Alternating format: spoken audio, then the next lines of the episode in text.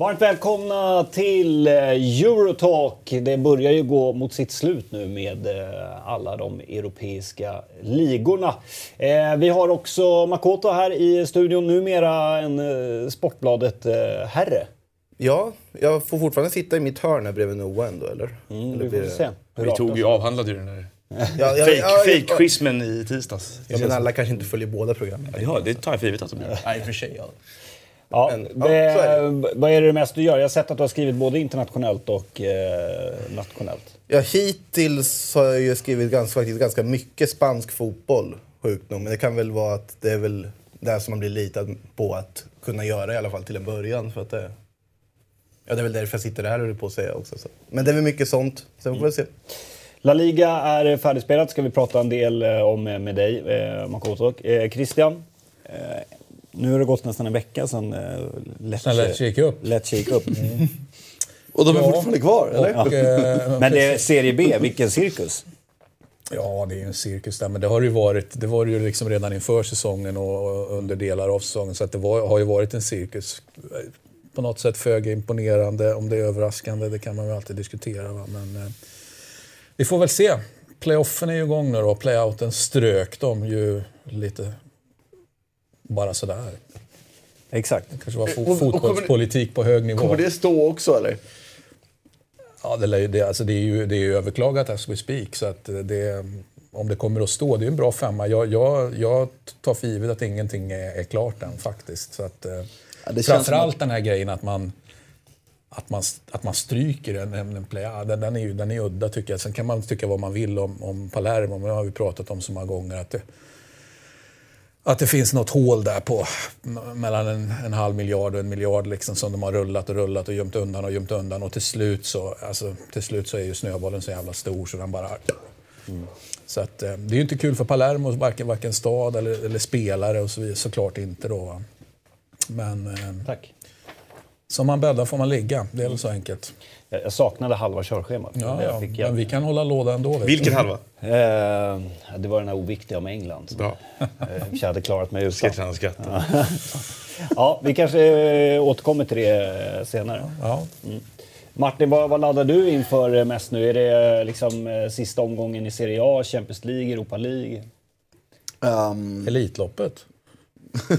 ja, det är helt säkert inte. det är det hästloppet, va? Precis. Nästa helg. Hästloppet. Fan vad skönt. Det var sånt förakt. Vilken, vilken det häst vi håller på med där? favorit? Hästar. Är det. Propulsion eller? Nej, men allt det är- Elitloppet är säkert väldigt roligt. Men, eh, men jag, ska, jag tänker inte använda min eh, väldigt eh, få... Alltså, jag var ju, jag var ju ledig lördag, söndag. Det har ju inte hänt på hela året. Nej. Så det var ju sen typ juli förra året. Så det var väl skönt att vara. Vad gjorde du då istället? Kolla fotboll. Barnen hade fotbollsmatcher. Alltså jag var så trött dessutom. Så att eh, jag tänkte nog att jag skulle företa mig mer. Men, men, jag kollade en del fotboll såklart. Härligt. Och jag kommer kolla på Serie A, absolut. Jag kommer kolla på tyska cupfinalen, italienska cupfinalen har varit. Spanska cupfinalen. Det, det finns matcher kvar att se. Europa League-finalen, Champions League. Sen kommer man vilja se Sverige i Spanien i VM-kval också antar jag. Absolut. Eh, vi kan titta på hur det har gått i Europatipset eh, för panelen. Och eh, eh, jag vet faktiskt inte hur många David. rätt jag, jag fick här. Eh, Oj! 11, jag och Noah. Ah, Björn, varför inte du med från början? jag säger ju det. Och ja, David och, eh, och Gustens form eh, pekar ju... Det är Bodö, Glimt och Empoli som sabbar allting alltså. Ja, Fan. ja verkligen. Vilken rad.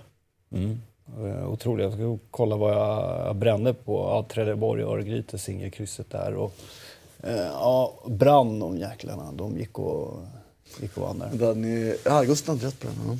Ja. Hur gick det för Christian och... Eh, ja, Det du, gick också bra Christian. du sätter fortfarande inte Serie A alltså? Nej, Ja, det- vad är det jag sagt? Jag, jobbar jag säger det hela med- tiden. Han är Jag sämst på jobbar med svensk fotboll och norsk fotboll. Ja, Jag klarade inte av Turkiet heller. Jag tänkte att det skulle vara ett skön... Det var ju seriefinal där, var det inte det? Ja, exakt. Eh, tänkte jag att jag skulle få ett skönt kryss där inför. Det var ju näst sista omgången om inte jag såg helt fel. Så Mm. att, eh, men men eh, det fick jag ju inte in, tyvärr. Spikkrysset på Juventus Atalanta sitter fint där.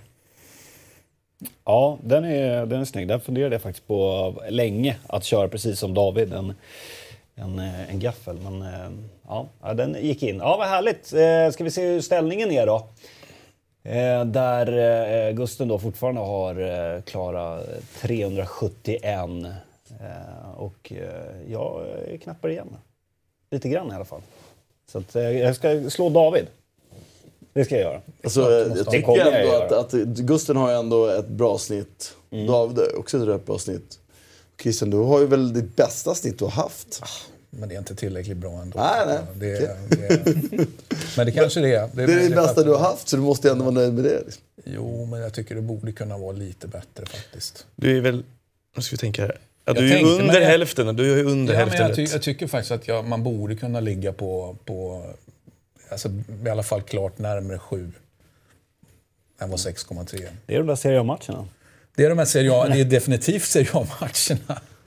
Tänk om vi haft en matematiker som kunde räkna ut hur stor procentdel han haft rätt på. Så ja, det har varit roligt. Ja, det finns säkert någon som har gjort där ute på, på Twitter. Skicka det. 4 procent.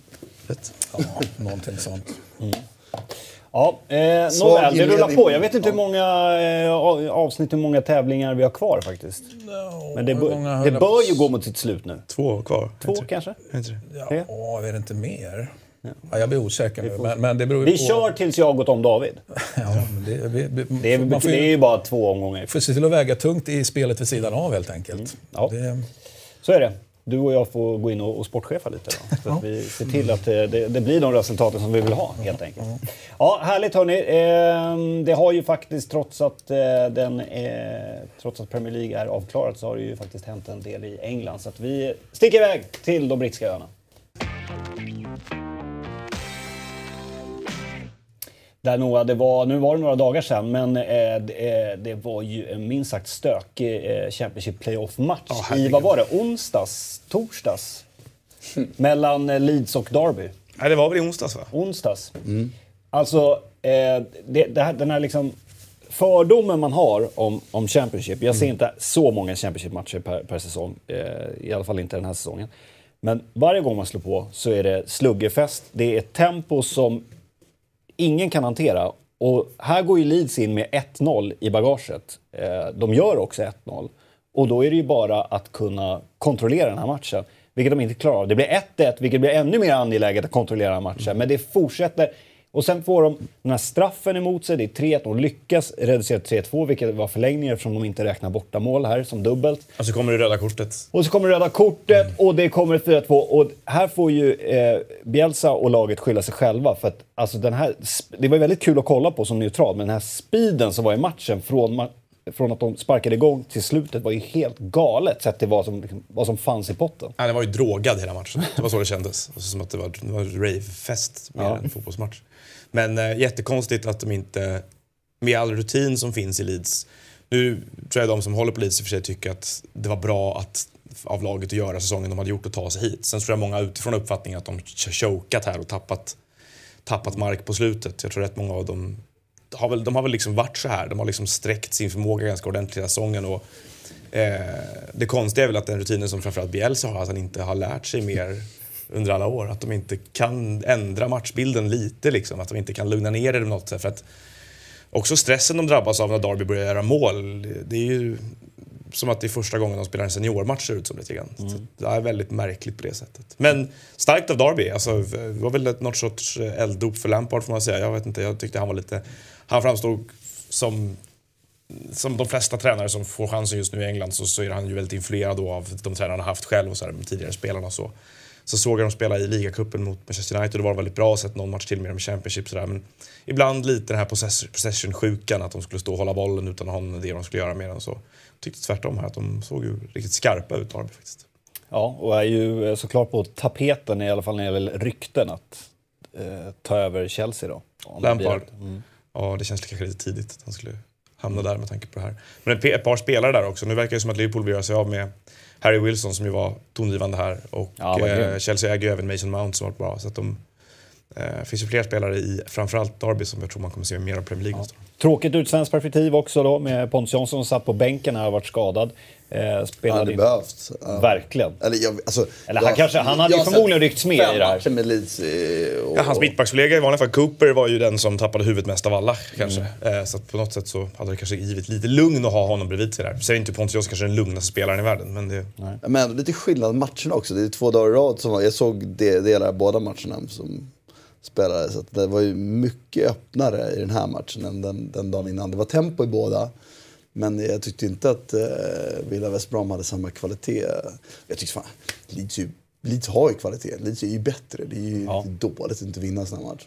Faktiskt, måste jag säga. Eh, och, Casilla är ju, alltså de sakerna han gör i första halvlek. Han har ju tre, han skulle kunna ge bort tre mål om han har otur. Nu ger han bort ett. Men han om någon verkar ju falla offer för pressen här på något sätt. För att det är ju, han ser ju uppenbart nervös ut tycker jag. Fast han om någon borde kunna hantera press, tänker jag. Ja, men han gjorde inte det. de drogs med Jag tycker också att det, det, jag blir mest bara beklämd. Jag tycker faktiskt att det- nivån var ganska dålig faktiskt, om jag ska vara ärlig. Det här är topplag på nästa högsta serien så blir jag lite beklämd över att det ska... Ja. För att jag tycker också beslutsfattningen, alltså, det är hysteriskt. Den här ytterbacken, Ta röda kortet. Berardi. nej, ja det också. Men när, han, i slutet, när de tappar matchen, står ändå 3-2. Vinner boll på egen planhalva, en bra, tar slåss med bollen på egen planhalva. i Leeds. Fortsätter dribbla sig upp till mittplan. Man var där liksom, okej det tog det loss. Spela bort bollen, ta det till en förlängning åtminstone. Men fortsätter dribbla, bli av med bollen och inte nog med att stanna där. Då är det, dyker han in i, i stötbryter på en press. Vilken yta de gör mål i. Det är hans jävla yta sen liksom. Eiling var det va? Ah, ja, det var det. Fy fan vad uselt. Men jag Alltså, tror, jag, tror ehm, jag, jag håller med om att den här matchen var ju liksom barnslig på det sättet. Sen är ju de här matcherna speciella. De är nog inte speciellt talande för de här lagen spelar en hel säsong. Nej, tror jag, jag- jag har på att nej, så mycket det- står på spel och det är liksom... Ja, det är klart att det blir lite extra som, som pumpar upp. Men de lag som är det, för man ser ju också en, en, en väldigt aggressiv press. Den är väldigt aggressiv från alla spelare. Men Mm. Den är inte sammanhängande, så är du lite skicklig så skulle du spela bort den där pressen. Det gäller bara att ha klart för sig innan då vad man inte kan fastna i tycker jag. Det tycker jag de inte har, eller inte kvalitet för att lösa i alla fall. Och sen tycker jag, jag har sett Leeds under året, så tycker jag att det, Leeds har ju varit så här under året också. De har ju eh, fört, jag har ju sett toppmatcher, de har fört och så har de ändå inte vunnit, förlorat. Och de, har tagit, de har dåliga att ta, på, ta betalt av... Övertag, ja. Övertag. Ja, Wigan- Wigan-matchen framförallt. Sen kan inte jag säga någonting, det är en intressant take, det har, det har jag ingen aning om. Liksom. Där du sa nu att tittar man på ingångsvärdet i säsongen så borde de inte ens ha varit med där uppe. Och det kan inte jag uttala mig om. Så det är ju klart att det finns en Bielsa-kult runt honom. Framförallt om du håller på laget, han har tränat och det har gått bra. Så verkar det som att människor... Jag menar, vad han ger är ju en enorm upplevelse. Och även om de inte gick upp nu så är det här en säsong som Leeds-supportrar kommer komma ihåg jättelänge. Liksom. Det är en väldigt speciell säsong. Och hela hans, om, det här var, om det han lämnar nu så är det ju Bielsa-tiden kommer ju vara speciell. Ett nedslag i historien. Det är ju inte att jämföra med Ja, vad har de haft mer? Vad heter han? Simon Grayson-eran eller vad, ta vad du vill. Ja, Förvisso tror jag han slog Manchester United borta i FA-cupen, men det finns väl andra. Eh, men eh, de som jag har lyssnat på i alla fall, då rätt många är ganska tacksamma för att de överhuvudtaget tog sig hit och tycker Och att då det en de presterade sak. bra som kom hit med det här spelarmaterialet. Men det motsäger ändå inte att de har chokat, för det har de ju. De har ju legat i toppen, då chokar man när man faller. Sen om den chokningen är, alltså det, att, det, att, det, att det kommer, att leder till ett eh, mer, ska man säga, eh, relevant, vad heter det? Rättvisande. Rättvisande eller sätter förutsättningarna utfall över hela säsongen, fine. Men de var där uppe i en position. Ja, och och det jag väl- såg några av de här toppmatcherna. De var till exempel när de spelade mot Norwich. Ja, Sheffield United Eh, hemma. och Sheff, och Sheff, vi ska inte prata om Nej, det. Nej, då var, det var ju ett lag alltså. som låste sig, tyckte jag. Men sen så, äh, även framförallt den matchen mot Wigan va, när de egentligen ska...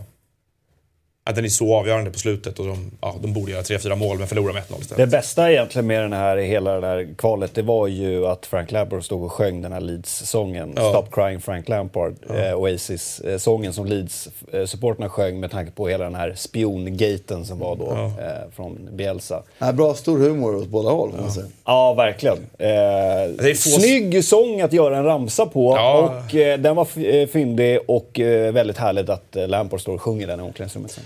det här eh, scenerna på läktaren när Darby gör sina mål där. Man ser, man ser bara liksom kroppsdelar Ja. eh, som skjuttryck, alltså sticker upp ur här. Det, Jag stannade faktiskt, pausade och kollade på. Där är ben, där är en arm. Ja. Men Ja, det är ganska, ganska fascinerande ändå. Jag tänkte både den här matchen sen, om man går en division ner, eh, vad heter- vilka var det, Charlton Doncaster, där, straffläggningen och firandet när de bara stormar planen. Det är ju en match till fortfarande. Ja. Alltså Ja, det, ja. det, det, firandet är att man- Scenerna i Darbys omklädningsrum efteråt var som att de vunnit Champions Ja League. men precis, det, det är så fascinerande. Man, det är ju en match till de Ja, måste vinna. är- Eller är det så roligt att åka till London och spela på Wembley? Alltså det, Det är väl i och för sig. det är det ju i. Men ändå. Bra night out efteråt oavsett. Men angående... Man ska med- fira sina segrar. Ja, angående det med spelkvaliteten tänkte jag på en sak. Att, alltså, det är som sagt, Leeds har ju varit... Alltså sett till vad de har gjort under säsongen så är det ju ett nederlag att de inte tar sig upp. Men sen om man tittar på spelartruppen kanske det må vara så att de inte borde vara högre än så. Men det känns ju på något sätt att om du kommer in med en liksom, spelidé, en kul fotboll som är liksom baserad på passningsspel och så vidare och teknisk så kommer du nå långt i den där serien. Titta på Wolverhampton, hade ju de ett mycket bättre spelarmaterial. Jo, det var hur de bara Men Jukanovic och Fulham förra året också. Ja, men det... Alltså om man vill se fotbollskvalitet så känns det ju inte som rätt liga att välja, men känslor... Ja, men det är bara att mena fotbollskvalitet. För jag, tycker, jag, jag tycker nog att, att så här, när det gäller, Norwich i år samma sak. Har spelat jättebra hela säsongen tyckte jag. Det. När det gäller pressspel så är det en rolig match. Jag tycker också, det kan jag sakna lite, det är ju verkligen den här... Man, folk tar sig hela vägen in i press, hela tiden. På ett sätt som man inte gör längre i Premier League. Nej. Och det finns ju en anledning till det, för att man blir bortspelad. Men, men här får de mer betalt för det och det tycker jag liksom, det är också en viss typ av kvalitet. Ja, Men- nu nu men- pratar jag så här, göra på foten kvalitet. Sett till liksom underhållningsvärde så absolut. Så. Ja, men fotbollskvalitet, ja precis, du pratar om teknik. Men det, är, li- Ja, det det, är är lite, det är som typen. säger, det är också lite andra lag som har börjat gå upp de senaste åren. Alltså, Det traditionella är ju att det var samma tränare som kom ner och hämtade upp, om det var Warnock, Pulis eller Bruce eller Houghton som har plockat upp många lag nu med mer, med mer låg organiserad fotboll. De, nu är det lite andra mer, mer spelande lag då så att säga. Man måste få bra betalt för det tänker jag också. Ja, men när, har när, börjat få det tror jag. När folk, ja, men det har väl med skicklighetsnivå att göra. och pengar i Championship. Du kan köpa tillräckligt bra spelare. Ja, och då får man skicklighetsnivån. Mm. För det är det dessutom han kommer ner till. Att, att, att kunna spela. Jag tycker ju därför det är också i en sån här match, Leeds bitvis spelar ju faktiskt bort. Alltså Leeds har ju ett grepp om matchen Mm. liksom. Och tappar det. Och, det, och sen får vi se, jag ger mig fan på att det är Aston Villa nu som... Som tar finalen. Ja. Är det vinnaren får Chelsea-jobbet eller?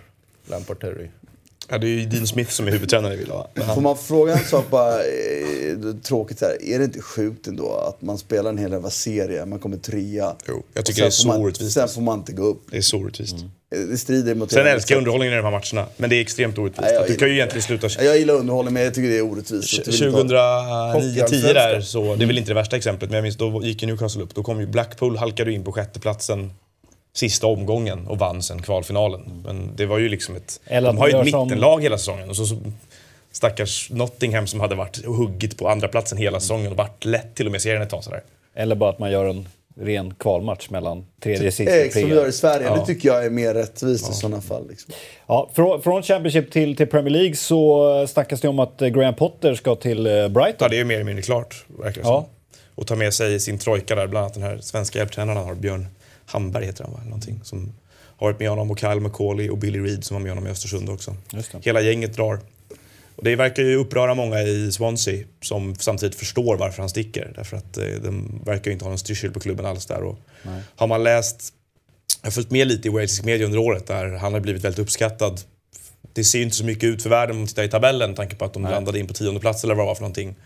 Men dels vissa spelare i laget där som har haft väldigt fina utvecklingskurvor och sen så tror jag att de flesta upplever att det är en klubb som man får jobba motströms i hela tiden för att de har inte bara haft ekonomiska bekymmer utan sålt av spelare och en ledning som har, jag vet, alltså sen, sen ett ganska många år tillbaka tappat idén om vad de håller på med. Och eh, det blev svårjobbat för honom verkar det som. Och sen så är det väl så också, här kommer en Premier League-klubb och ber honom, ger honom möjligheten att ta steget upp. Han vet aldrig om den möjligheten kommer igen. För att gör han ett dåligt år nästa år eller saker och ting inte funkar i Swansea så kanske han aldrig mer får chansen. Så att jag tycker det är fullt rimligt att han tar, att han tar jobbet. Vilket är ju eh, riktigt, Just det, riktigt coolt. Ja, det- Att på uh, ja, men, två säsonger eller det, gå från allsvenskan till en eh, Premier League-klubb. Ja, superettan i Premier League på fem Ja, år. Här ja. Inte. Så lägger till två år till så är det division 2. Ja, det är absurt alltså. Men äh, det är coolt. Det ska bli väldigt kul att se. Det blir tufft. Alltså, det finns ju ingen liga i världen som är mer otacksam. Om man tittar på vad han gjorde i Östersund och vad han... I Sponsor var det väl lite mindre så här, identitetsarbete, att de skulle börja spela på det sätt som han vill göra. Men det finns ju det är en svår liga att be om tålamod för att utveckla den typen av spel i. Framförallt när du har en klubb som Brighton som har ett spelarmaterial som har anpassats till någonting annat. Nu var väl stora kritiken mot Newton i slutet där och jag förstår det som att de hade rätt stora investeringar i spelare som de tyckte att han inte kunde få ut någonting av för att de spelade för, för sterilt då, om man vill kalla det så. Men äh, det, känns som han har, han har en uppgift framför sig här nu. Att, äh, att få fart på det där snabbt. Man är ju ganska biased kopplat till att han har de här Sverigekopplingarna men samtidigt känns det som ett sundhetstecken ändå. Att ett lag som Ja. Brighton väljer att testa Absolut. Snarare än att liksom gå till de här gamla drakarna. Som man, Ja. Ja, ja, nej, det är ju klockren det, det är jätteintressant att se och det är ju vågat på ett sätt också att göra det. Och det är friskt och skönt och Absolut. nytänkande. Absolut. Eh, sen om man var Swansea-supporter den dagen var det ingen rolig dag där när du först, först får då alla de här spelarna som de skulle säga upp också. Nu kanske inte de varit jättetongivande och tog bara massa pengar. Ja, den som de är sura liksom- över att förlora är Daniel James som verkar vara på väg till Manchester United av allt att döma. Eh, och som har varit deras, deras stora utropstecken tillsammans med McBurney i år. Men han verkar de sälja också. Nu vet jag inte Fer och Bonny och de där om de knappt har spelat. Nej. men, ja, Bonny var väl utlån till och med. Bonny kan man- eh, kan jag glömma. Men, och Martin Olsson och så vidare. Men det var ju en hel drös som man gör sig av med först. Och sen bara några timmar senare så kommer de här Potter-uppgifterna där. Så. Mm. Manchester City vann ju eh, FA-cupfinalen mot Watford med hela 6-0. Eh, eh, om vi pratade om dramatik då i eh, de här Championship eh, playoff-matcherna så det här var ju eh, något annat. Och eh, det förtar ju inte Citys eh, insats. Det är ju eh, jättestarkt att- att kunna liksom krossa en motståndare på, på det här sättet. Men, men för eh, den neutrala tittaren så var det ju egentligen ingenting att se. Kände jag. Nej, jag, jag, jag håller med för jag tittade inte ens på den för att jag kände att det var ointressant. Och, och det, det, som, det stora männet här är, blir ju såklart Champions League. Alltså, på ett sätt är det ointressant, de här fyra titlarna. Det var ju Champions League som var det viktiga. Sen får de säga vad de vill. Pep har ju varit ute och pratat om att Premier League-titeln är ändå... att det, ja, men den är ju jättefin, säger jag, men den har han ju redan tagit. Så, att, så att, ja. jag, men- jag menar, liksom, det, det var ju Champions han skulle ta nu, eller som de skulle ta. Så att jag, jag tycker nog ändå att jag vill vara lite negativ här och säga att nah, det där är, jag köper inte hans... Jag förstår att han säger det här att, att det är fantastiskt svårt att och, och liksom, att vi- att gå rakt och vinna de här andra fyra. Va? Men eh, I hear you, men jag hör också någonting bakom där som, som du inte är lika nöjd med. Det var ju eh, lite intressanta dygn för, för Pep här som inför den fa kuppfinalen fick du då frågan att eh, ja, men du kan ta den här eh, Domestic Triple och då nämnde han att ja, men det, eh, vi är inte först för att det har Arsenals eh, damlag redan gjort och då fick han ju väldigt mycket cred för det. Eh, sen fick han ju då frågor från The Guardian på presskonferensen Eh, om eh, Financial Fair Play där eh, City då är under luppen igen och eh, det handlar om extra pengautbetalningar från Abu Dhabi och de utreds ju då från eh, både Uefa och brittiska FA för att ha brutit med FFP-regler. Och då fick Pep nästan mod i blicken när han Ja. fick de här frågorna. Då var det som att han förvandlades. Och var, Ah, han varför ställer de här anklagad för frågorna? att fått de här pengarna. Eller var det inte Mancini? Nej, det, var, det var så här. Det var, en fråga till honom var, från press, på presskonferensen var precis. Vi kan titta Va- på det. Jag tror Ja, att vi har hela klippet ja. där. Vi kan titta på det. Yeah, there's one big question the club haven't answered, which related, which unfortunately is the environment you are celebrating. But Roberto Mancini was discovered to have had separate payments from Abu Dhabi while Okay, he was guys, manager. we're not have gonna you go- ever had separate payments not from gonna Abu go into that Dhabi now. while City Do you know? Do you know the question as you asking to me? Do you know the question asking to me if I receive money for another situation right now today? Well, Do do you bel- honestly? Do you think I deserve to make this kind of question and happen, Roberto? I don't know. The day won the travel about the I've received money for an, other situations. Okay, we're running embargo now, please, Oh for my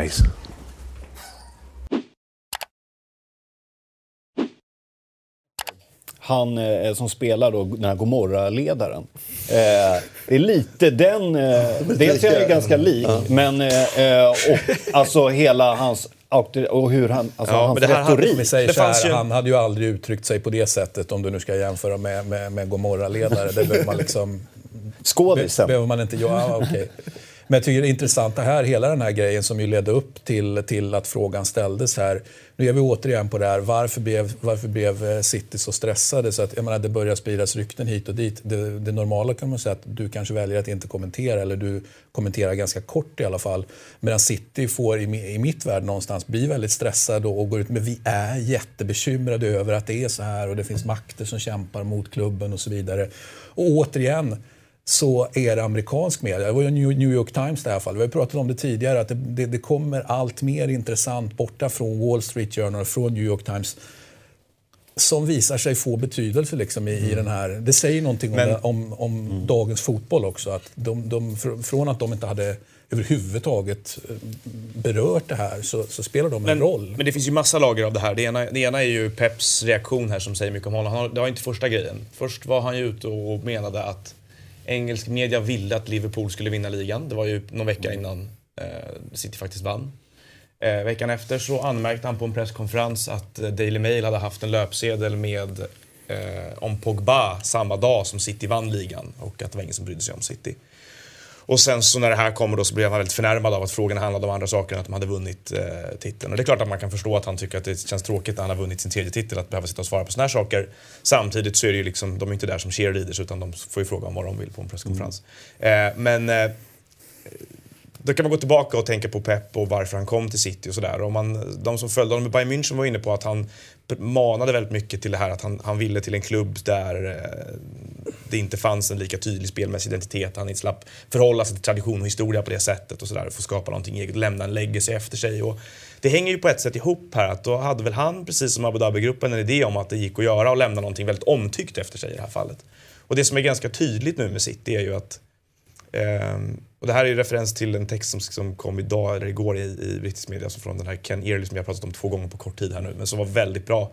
Som tog, just, tog upp just det här, vad, vad, är det, vad är det som gör att, att omgivningen, den neutrala åskådaren, ser på Citys framgångar på det här sättet? Ja, det, den känns mer som en transaktion än en triumf. Och det är inte att ta ifrån Pep någonting, eller de här spelarna som såklart är fantastiska på sina yrken. Jag tror de flesta håller Pep som världens bästa fotbollstränare. Och den här truppen, som, individuellt många av de här spelarna är fantastiskt bra också. Men själva segern, framgångens natur, den är ju inte så att man liksom Eh, den saknar den här fundamentala dramaturgin på något sätt. Så det menade han på också i den här texten. Att det, och det är väl den känslan som de flesta har. Och det passar ju inte Pep så jättebra. Att liksom han får inte den credden han tycker att han skulle få här för sitt jobb med City. Han upplever snarare att, då att det finns massa ifrågasättande av sättet som City har vunnit på.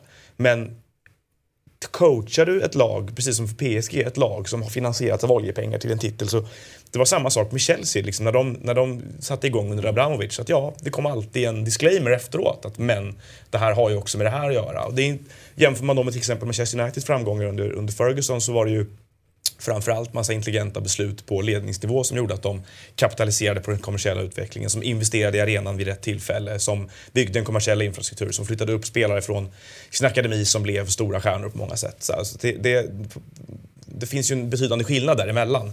Och för hans del nu och för, för Citys del så måste man börja på något sätt betrakta de här, den här tioårsperioden utifrån, tänka vad är det de har lämnat efter sig.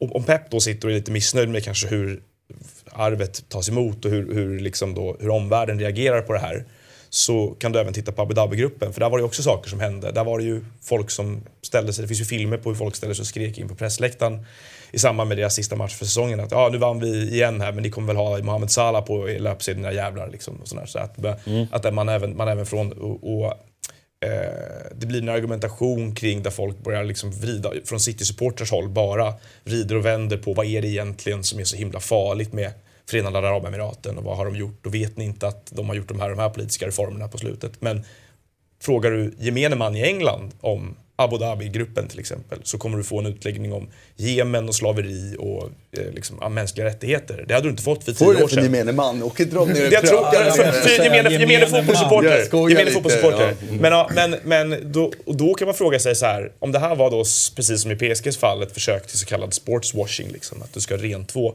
den här regimen genom att äga ett fotbollslag. Har det inte fött en motsatt effekt? Har inte folk fått upp ögonen mer för vad de här regimerna håller på med och lärt sig använda det som ett slagträ mot City-supportrar då, i, i sportkretsar i alla fall? Jag är, jag är nästan övertygad om att det är så det har blivit snarare. Det känns, alltså jag håller med dig där du säger, Men det känns på något sätt som att också, och du är inne på det lite med att, att Guardiolas liksom framgång och det han har åstadkommit med City. Ja, såklart City hade ju inte nått de här framgångarna om inte de hade haft de här Abu Dhabi-pengarna. Men samtidigt så, titta i dagens fotboll, alla, alla klubbar, även de traditionsrika, pungar in hur mycket pengar som helst i sina trupper. Om Liverpool hade vunnit hade de också vunnit med i princip, i Ja. ihopköpt lag. Och ingen hade anklagat Jürgen Klopp för att ha köpt till sig en titel.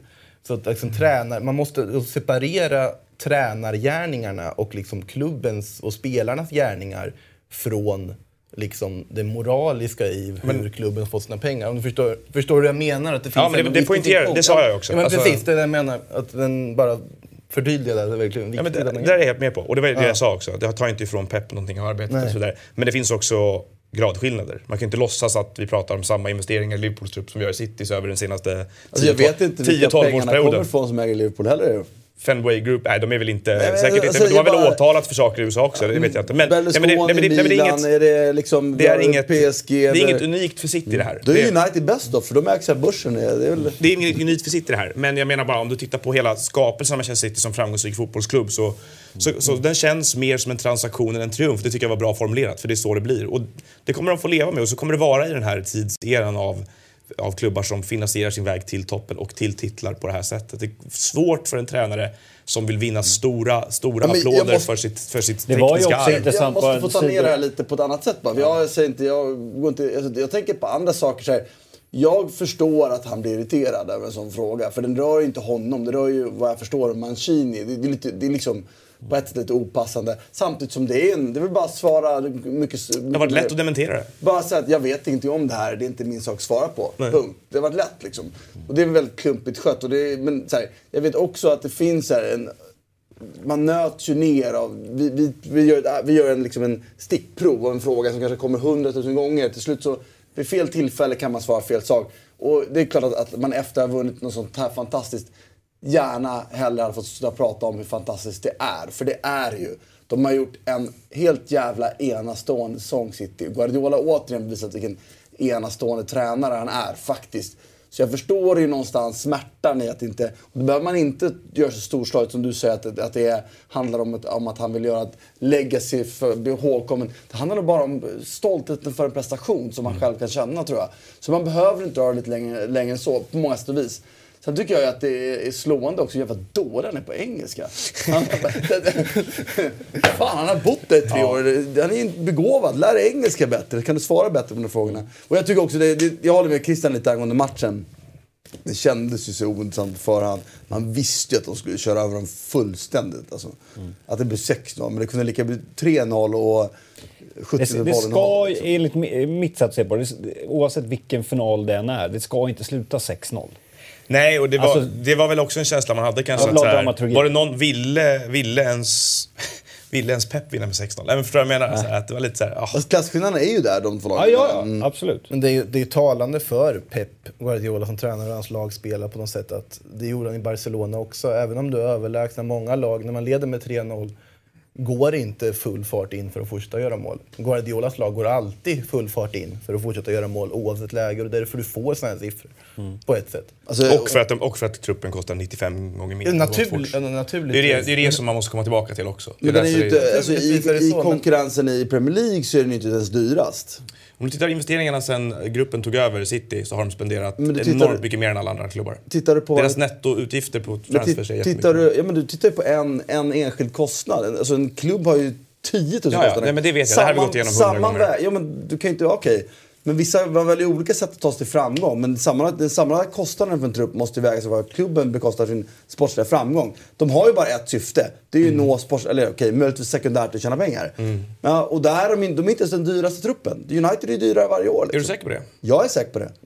Det här, De är ju mindre, mindre marginal, vinstmarginal.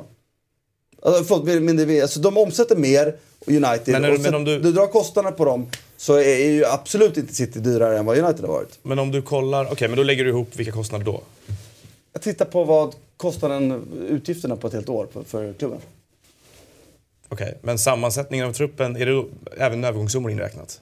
Det är ju kost avskrivningar, det är ju kostnader för faciliteter, det är kostnader för staff, det är kostnader... Alltihopa. Ja, exakt. För det är ju så här, vissa, vissa kanske väljer att satsa mindre pengar på att köpa spelare och, och väldigt mycket på en jävligt dyr staff som ska utveckla spelarna. Det är fortfarande samma kostnad. Alltså, Du kan ju inte sätta ena finare än andra. Du måste lägga ihop allting. Och då lägger man ihop allting så är Uniteds trupp... Den- den är dyrare i 17, drift, 18, ja. ja. den är dyrare än vad Citys är. Så att någonstans... Sen kan jag ju hålla med dig om att det finns en Det kanske finns en större effekt i... extremt eh, tvivelaktigt hur, eh, hur eh, ägarna satt in, får, fått sina pengar. Inte de sätta in dem, för det, kan inte, det tycker jag är trams. men det har var jag- det har jag inte pratat om Nej, jag vet, jag vet det.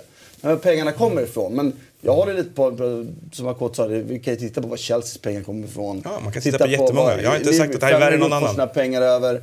Eh, Berlusconi, Moratti. Alltså, det, det, Men det är lite det jag var inne på förut och försökte säga i alla fall. Att, Barcelona får sponsra dem det och Atletico Ja, Madrid. ja, men har- du behöver inte argumentera mot mig med det här. Jag håller ju med er. Nej, Alltså, det, det, alltså, vi, vi, vi tycker nog egentligen samma sak här sitter vi nog. Men alltså, det är just det här att, att faktumet att du köper väldigt mycket spelare för väldigt mycket pengar är inte liksom... I fotbollen som den ser ut idag så är det tyvärr det så att det är en nö- nödvändighet. Men problemet med lag som City, problemet med lag som Paris, det är ju just det att vart de här pengarna kommer ifrån. Och sen blir det naturligtvis, om du inte har en framgångsrik historia från tiden när inte pengarna spelade lika stor roll, så kommer det sticka i ögonen mycket mer på folk. Så är det ju. Men jag tror att på något sätt, så vad, vad man än tycker om det, som vi spolar fram bandet 40 år, säger att vi fortfarande har en global fotboll som någorlunda ser ut som den, den vi har idag. Så kommer kanske City vara Jag kan bara säga så här, siffrorna, förlåt om jag avbryter. Förlåt, fortsätt. Ja. Ja, det kommer, de kommer ju acceptera det av samhället på ett helt annat sätt för att det kommer på något sätt försvinna iväg. Sen, Tittar man på 17-18 säsongen så eh, hade de 40, alltså cirka 50 miljoner pund dyrare trupp bara i amorteringar och löner, United än City. Lönekostnaden för Liverpools trupp är högre än Citys trupp. Sen har de mindre på amorteringen. Så det, de, har, de har lagt 1,2 miljarder pund i transfer net spend har de sedan 2008 när, de- när gruppen tog över. Det är alltså 50% mer än PSG och en halv miljard pund mer än Manchester United på ja, men du, får titta på, du tittar på en... en Jo men, då kan du prata, jo, men då kan du prata om effekten av pengarna. Vad får Men störst? Om du, har sålt, om du har köpt spelare för 18 miljarder pund och sålt för 17 miljarder pund ja, och sen har 0 kronor i lön, då, då är inte din trupp så dyr, eller hur? Men du pratade om... Du måste titta på helheten ju, annars tittar du bara på en. Du, du plockar det- ut en siffra. Så jag tittar på lönerna, lönekostnaden för 17-18. Mm. Eh, alltså, den är 45 miljoner högre för United än City. Mm. Amorteringen på de inköpta spelarna, alltså kostnaden för spelarna Mm, i balansräkningen, är då 5 miljoner pund dyrare. Totalt sett är det 50 miljoner pund dyrare trupp 17-18 för United Mm. än City har. Och sen tittar man på vad, hela, hela, hela klubben har kostat så är skillnaden lite till större. Men du menar att du kan inte isolera enskilda kostnadsposter och dra slutsatser av dem? För man väljer att satsa på olika... Man har, man har två syften med sina klubbar antar jag. Det, nummer ett är att vinna, alltså sportslig framgång. Ja. Och det andra är väl att tjäna pengar möjligtvis då. Ja, men då gör, precis. Men Mm. jag, tror att man, jag tycker man kan göra flera andra parallella analyser. Jag tycker inte att det finns en analys som säger sanningen om hur mycket pengar som har plöjts in i ett fotbollslag Nej, men och du- vad du- som är rättvist och inte rättvist. Så det är fulare... För mig, får, du- för mig får du större effekt på planen av att köpa spelare alltså, än vad du får av att investera i ledarstaben till exempel kanske. Det är, ju, det är den väg man måste välja som klubb ju. Mm. Du väljer olika vägar. Jag menar, det är inte så att Barcelona plockar upp tio egna produkter. Det är inte så att de produkterna inte har kostat en krona. De har varit svindyra i utveckling under alla jävla år också. Och för varje Mm, spelare lyckas... Och det är en väg att välja. Väljer man att sätta noll kronor på sin egen akademi och köpa in spelarna så tycker inte jag att det, det, det är liksom inte särskilt. Totalt sett måste vi kolla på vad är den totala kostnaden. Det är väl den enda relevanta absolut. jämförelsen att göra. Men men menar, och så ser man pratade- den sportsliga framgången kopplad till det. Vet, men vi pratade här om andra, alla, vi pratade om att köpa spelare. Det var det exemplet du tog förut också med Liverpool. Att så här, vilket lag som än vinner så kommer de ha köpt spelare för jättemycket pengar. Och då så tog jag upp exemplet att City har spenderat obscent mycket mer i netto på spelarköp till sitt A-lag än alla andra toppklubbar i Europa. De senaste tio åren, Men jag sen de tycker- bytte ägare. jag tycker- och det stämmer. jag Och det, och det, betyder, det säger någonting i min värld i alla fall. Ja, och, det, och hur mycket det har gjorts under Peps era. Liksom, det är också nästa grej då. Det, och det gjordes... eh, Det vet jag inte. Det Det vet finns ju också, som jag noterade idag, ehm, Bara sista grejen. Barcelona till exempel har köpt spelare för 5 miljarder de sista två åren. Mm. Givet att de redan hade världens bästa spelare i sin trupp, hade en trupp av spelare. Mm. Hur ska vi utvärdera det kontra City då? Frågan är vem köper dem från Kina? Nej, de är ju också lika dominanta.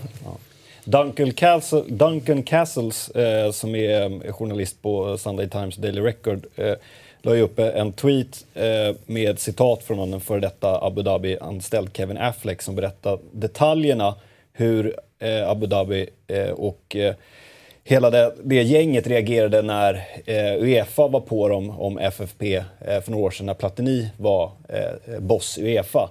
Och då, var, och då har, finns det liksom citat från den här eh, eh Kevin Affleck då, att, eh, som satt med. Att de förklarade att ta, se till att Platini tar bort sina hundar från det här. Annars så kommer vår cozy relationship med eh, Sarkozy, presidenten i Frankrike, vara helt borta. Så att vi är ju också uppe, det här är kanske inget som chockar de flesta som följer fotbollen nära. Men det är ju också, tycker jag, intressant att vi är ju där, och det har vi varit länge med många klubbar, inte bara City, där det är liksom det är eh, regimstyrande eh, ägare som är, når upp till den absoluta toppen av politiken som också styr fotbollen och vad liksom spelreglerna är för vissa och hur det är för andra. Och det har, säkert, och det har ju varit så här genom andra år också med andra ägare.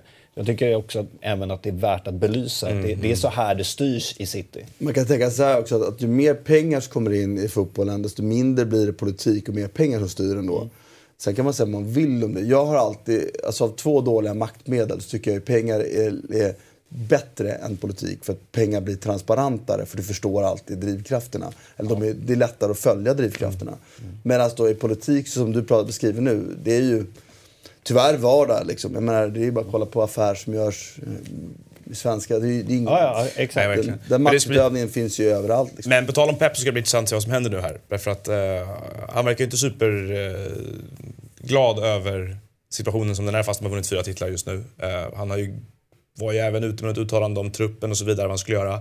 Det är ju ganska återkommande grejer från Italien om att Juventus vill ha honom, eller att han är deras mm. första val som efterträdare till Allegri nu. Det känns ju oerhört logiskt på alla sätt och han har varit tre år i City. Han har ju för ett kontrakt och han pratade tidigare under våren om att, sådär, att ja, jag ska fortsätta här. Men det känns ju oerhört logiskt, en Juventus-flytt i det här läget. På ett... Det känns ju extremt icke-logiskt med Juventus. i det här. Det, är ju liksom, det finns ju en hel... Det finns ju en hel ja, du får ju ur ett pepp-perspektiv då, men i ett annat perspektiv så finns det ju liksom en hel fotbollshistoria som pratar emot. Liksom, eh, beroende på hur man ser säsongens Juventus och vad Juventus är precis nu. Men jag tycker liksom att han att han nämns, absolut, men att han ska vara en självklar favorit och, och, och, att det är så självklart att han liksom landar i Juventus, det vill jag vända mig emot direkt. Vi kommer tillbaka till, eh, till Juventus eh, snart, men eh, det är ju också så att eh, lagkaptenen genom alla de här säsongerna, mm. Vincent Kompani, eh,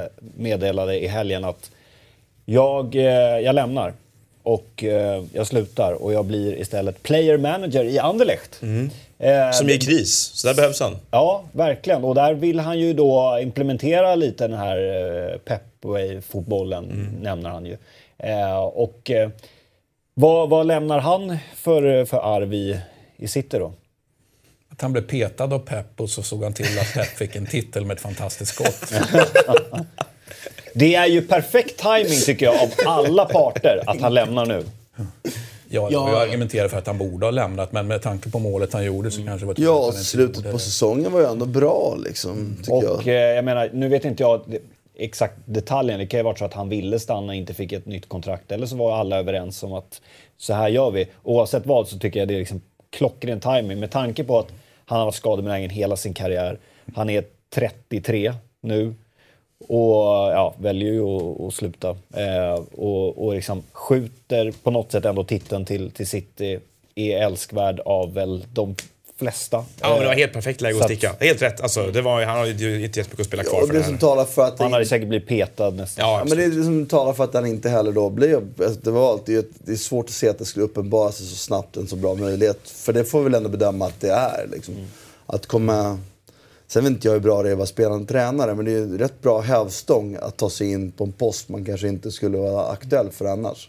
Det... Jag är alltid lite, alltid lite skeptisk mot det där att du får eh, nycklarna till kontoret och spela och eh, vill du ta straffar, hörnor och frisparkar också så är det okej. Okay. Mm. Man gen... underkastar sig en person sådär mycket som en klubb och så blir det inte som man har tänkt sig så är det ganska skört. Det är en gen, fin genväg för kompani att ta sig Absolut. Jag har svårt att se att han skulle kunna bli tränare för Anderlecht utan att kunna använda det andra. Alltså, Sen säger jag ingenting om spelande tränare, för jag tror också att det är en prekär situation. Men om uh, Keisuke Honda kan vara förbundskapten över Skype för Kambodja samtidigt som han spelar i Australien så kan väl Company sköta dubbelroll. Kan man, kan man fråga sig om kravbilden på, kravbilden på de olika ja, platserna? Såklart. Men det finns, alltså, jag tycker det finns något väldigt liksom, ödmjukt och fint i också tajmingen sett till att han annonserar det här efter att de har spelat sina matcher. För att om han hade annonserat att det här är min sista liksom, vår i city någon gång i mars då ska det tackas av, det ska skinka plakat hit och han ska gå ärevarv och sånt. Det är någonting liksom ödmjukt och nedtonat i att man bara säger det efteråt. Ja, men det här var sista. Mm. Som... Du, du, säger att du, har, du har börjat tröttna på de här uh, avtackningarna. Farewell tour. Mm. De, de, är ganska många nu. Ja, Gerard, alltså, Gerard sa att han skulle sluta tre månader i förväg varför det blev avtackningsceremoni på alla arenor i England i Precis. flera månader. Mm. Han har inte släppt någon eh, Netflix-dokumentär om att eh, det här är sista säsongen. Dokumentär? Eller har det varit Amazon Prime då? De har inte tid att sända det för att Griezmann har släppt tio just nu. Nej, exakt. Det blir han fick ett stopp på sin sista ja. Fick han det? Ja, men det finns skulle... ju en som heter The Making of a Legend. Jo, men den där på Netflix, ja, man skulle göra vad heter det, beslutet nummer två där inför sommarens transferrykte. Han vill göra det på riktigt? Ja, ja alltså det sägs att det var så, men att Atletico fick reda på det och sa nej nu ska du sluta göra dokumentärfilmer. Nu går du och gör den här videon och säger att du lämnar oss. Och det är därför han ser liksom helt nyvaken ut i den här videon som han gör då, när han berättar han ska det var inte... Jag hoppas att de uppgifterna är sanna i alla fall. Det kan jag säga. Vi kommer väl till Spanien sen. Det hoppas jag. Exakt. Men innan det så ska vi prata en hel del Italien.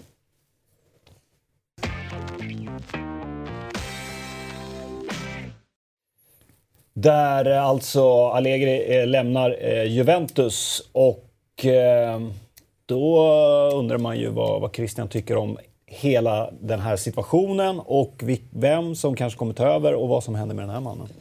Ja, men jag tycker det var perfekt timing. Eh, det kändes ju som att det hade nått vägs ände. Vi har pratat om det tidigare och att om det var så att han skulle fortsätta en säsong till så var det berodde det framförallt på att Juventus inte hade identifierat eh, eller inte har den identifierade personen som skulle ta över tillgänglig. Mm. Så så sätt så tycker jag att det känns bara...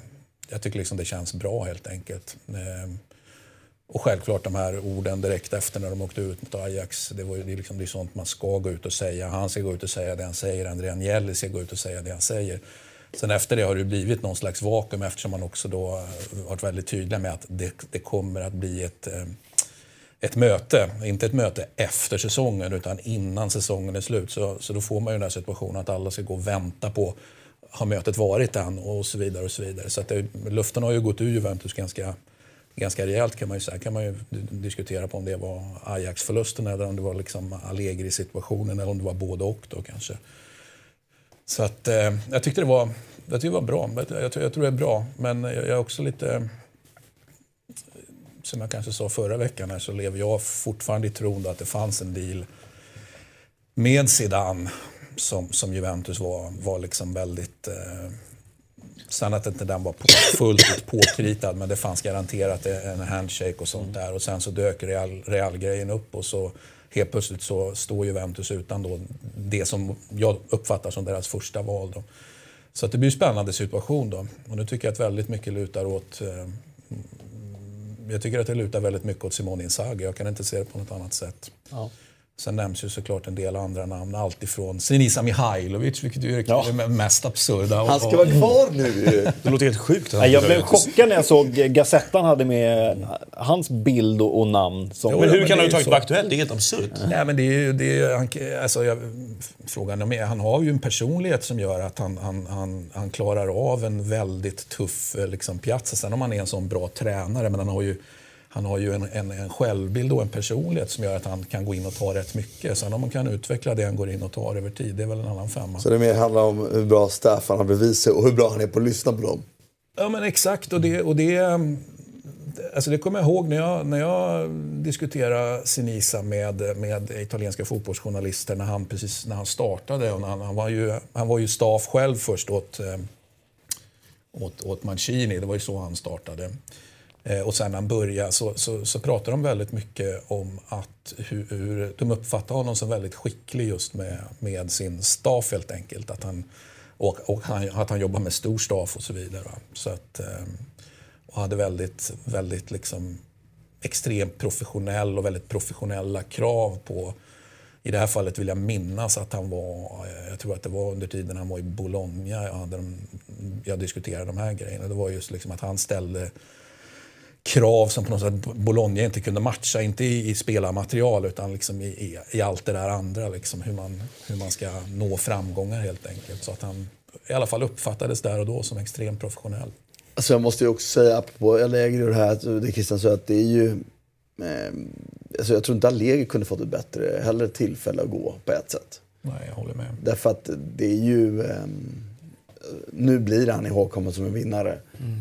Att inte ha tagit de Champions League-finaler år, sett i perspektivet att man har varit i två stycken, givet de andra giganterna som har funnits samtiden och vunnit alla titlar så Ja, det, det, det, är på alla vis perfekt timing och bra spelförståelse då för, att, eh, för alla inblandade parter faktiskt. Mm.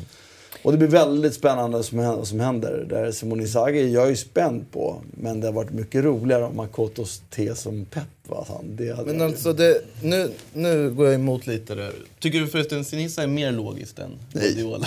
det tror jag. Alltså, jag, nej, jag, jag bara sa att Sinisa nämndes. Ja. Jag säger inte att det är mer logiskt. Men jag menar om du tittar på Juventus historia så ska ju inte Pep eh, vara där överhuvudtaget. En, liksom en superoffensiv tränare. Han är dessutom en eh, italienare. Liksom italienare i det här fallet är ju, är ju man, man vill ju helst ha en italiensk tränare, så är det ju bara.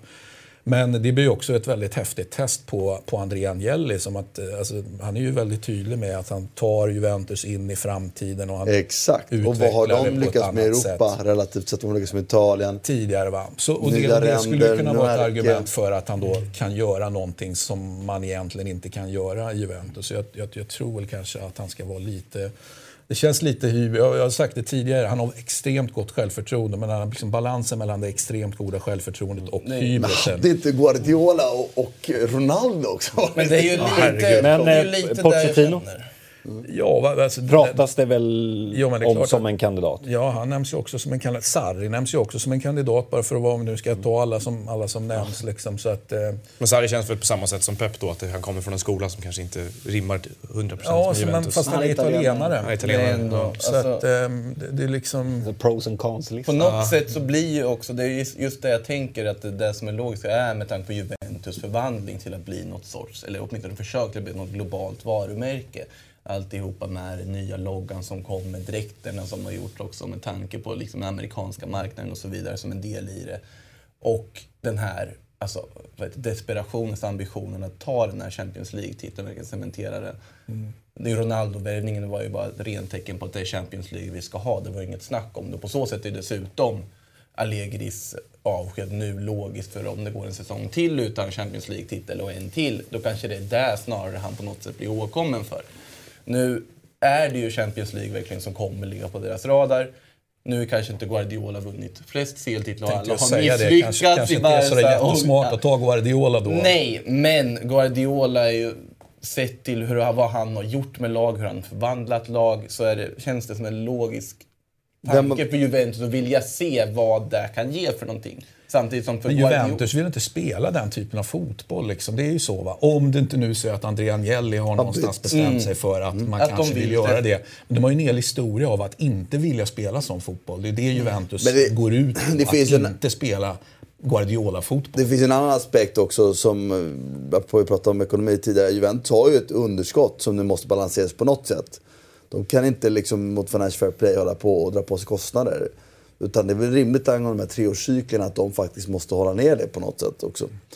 Så att det, det talar ju, tycker jag, för Simone Inzaghi också. Att du får en tränare som inte kommer kunna ställa samma krav. Inzaghi tycker jag känns som ett sunt val. Alltså jag tycker det känns och spännande ett, val, ja, tycker jag också. Perfekt att låta oss se om han klarar den plattformen också. Jag är inte alls också. säker på att han gör det, men det är ju å andra sidan... Det finns ju en uppsida i att han, att han visar sig vara... Fantastiskt bra jobb tycker jag i, i Lazio ändå. Liksom. Även om i året inte har liksom, burit hela vägen så är det ändå en... Jag hoppas det blir han, det vore kul. Ja. Eh, och det är ju en eh, tabell, det kanske kommer till. Ja, nej, men jag tänkte också när det gäller Allegri så var ju, tror jag var Gazzetta som var inne på att det är bara några få procents chans då att han skulle ta över Bayern München till exempel. Det är snarare att det lutar åt att han tar lite uppehåll det får vi väl se. Om han, jag kan tänka mig att du är rätt slak efter fem år i Juventus. Det betyder ju att du har varit under lupp liksom 24-7 i fem år. Det kanske kan vara skönt att ta ett break. Eller så är det inte det, för du vill, du vill upp och köra. Jag tror ju att han, är fortfar- jag tror ju att han ändå är ganska sugen på utomlands. Det har, vi ju, har ju hans eh, mentor då pratat om tidigare, liksom Giovanni Gaglione. Och då, då var han ju... Det verkar ju ändå ha varit väldigt nära Chelsea där och då. Att, eh, Och det är ju, om Sarri går då så är det ju en perfekt Chelsea-tränare, kan man ju tycka. Ja, jag vet att det var många Arsenal-supportrar som eh, Ja, förra ja. säsongen då drömde Klart, om. Man hade velat ha honom om han är liksom är tillgänglig. Så är det ju. Så. Men Bayern München, PSG, Premier League är ju troliga nästa anhalt. Jag ser inte lika troligt att han hamnar i Spanien. Utan det... Nej, det är ju att någon ska gå på. Det här är ju en extremt alltså, taktiskt på det sättet, eller, eller åt det defensiva hållet. Alltså, det, det, det är ju inte riktigt kompatibelt med de stora klubbarna. För han kan ju inte ta vilken, vilken klubb som helst om han slår ett spann. Han måste ju ta något riktigt stort i sådana fall. va? I alla fall i det här steget nu. Ja, så då, då, det håller med. Den känns ju inte riktigt lika trolig. Och det känns som att han borde klara sig ganska bra i Premier League ändå, faktiskt. Ja, det tror jag. Det tror jag. Det är Så det är, jag säger det, PSG. Bayern München eller Premier League, det är de nästa stegen. Ska vi titta på hur tabellen ser ut då inför eh, den, den sista eh, omgången? Omgång 37 eh, spelades ju nu där vi har Lazio och Bologna då med en, en hängmatch. Där vi ser att kampen om Champions League-platserna blir ju väldigt, väldigt spännande. Samtidigt då som Fiorentina faktiskt finns en risk att de åker ur. Ja, det gör ju det. Dessutom möter de ju Genoa i sista omgången. Så att det, det, det kommer vara en del som sitter på nålar, kan vi väl konstatera. Men, då. men Det det, går inbördes inbördesmöten möten. före? Yes. Ja, då, då är det ju verkligen en risky alltså. Så att, och då spelar 0-0 första tror jag. Så att det är en vinst för Men det är också, om, även om Genoa slår Fiorentina så ska ju då Empoli vinna också. Vad var det som hände i mot Empoli? Atalanta borta va? mot, Alltså- nej. nej, borta mot Inter. Borta mot Inter. Men det kan Så- man göra med tanke på Inter är just nu. Ja, ja precis. Det, Och Empoli i form, absolut. Här ser vi då resultaten från helgen eh, och eh, hur den sista omgången kommer att eh, se ut. Då. Man kan ju tycka att det är svagt rent fotbollspolitiskt av Genoa då med Cagliari som redan är klara. Att inte bara, du får väl se till att köpa den matchen då eller, eller lyft, lyfta en telefon eh, och låta Vad är skillnaden på att lyfta en telefon och köpa en match? Nej, men jag menar, jag, jag menar Kanske görs på egentligen olika inte... sätt bara. Alltså, jag tänker så här, Idag kan du köpa via eh, Klarna. På. Ja, men jag tänkte säga, köpa egentligen, egentligen fel sagt av mig, för jag menar egentligen inte reda pengar på det sättet. Nej. Men alltså, du får, väl, du får väl hitta någon skön deal liksom. Och, och, och, alltså det är dåligt av Gena och inte med tanke på Ja, man kan verkligen, jag, jag brukar ju hylla, till exempel Perinetti är ju otroligt rutinerad, han som sportchef Genoa. Han, han borde kunna göra någonting där. Samtidigt så har han ju en ägare, en president som är Preziosi. Det kan vara så att Preziosi har bränt hur många broar som helst. Men samtidigt tycker jag, ett argument för att han inte har bränt så många broar det är att han köper och säljer så jävla mycket spelare hela tiden. Och han köper och säljer spelare med typ hela systemet. Så att det är också ett argument för att ja, men det är bra att ha Preziosi där för han ser till att det, att det snurrar pengar. Liksom. Så, så ett underbetyg då att de inte kan, att de inte kan styra upp den matchen. Det är i alla fall en väldig massa matcher som gäller någonting i sista omgången. Och det är ju lite unikt. Inte bara i Italien utan i alla ligor. Nej, Fiorentina-Genoa blir ju eh, väldigt spännande att, eh, att följa. Eh, om vi tittar på tabellen igen då och så ser vi kampen om, om Champions League. Vi ser Atalanta och Inter på 66 poäng. Eh, Han var ju fan nära att vinna mot Juventus nu. ja, verkligen. Det är tio minuter kvar va? lämnas Samtidigt som. Ronaldo väl brände typ öppet mål. I, Jävlar vad oavsett han var. ja, och han jagar ju ändå, nu är det ju kört i och för sig med skytteligan. Men, Blir det inbördes även om det blir så här trevägs lika? Ja. Blir det inbördes tabell? Inbördes tabell. Och då har Atalanta bra resultat va? Atalanta-Roma har väl 3-3-3-3 något sånt där, är det inte det? Alltså, det är ju... ehm, Du spelar in Roma i den här också. Det var offensivt. ja, exakt. Det känns som att Roma, Leker med tanken. Roma har ett utgångsläge som är väldigt Och dåligt. Atalanta möter Sassuolo hemma, eller hur? Ja.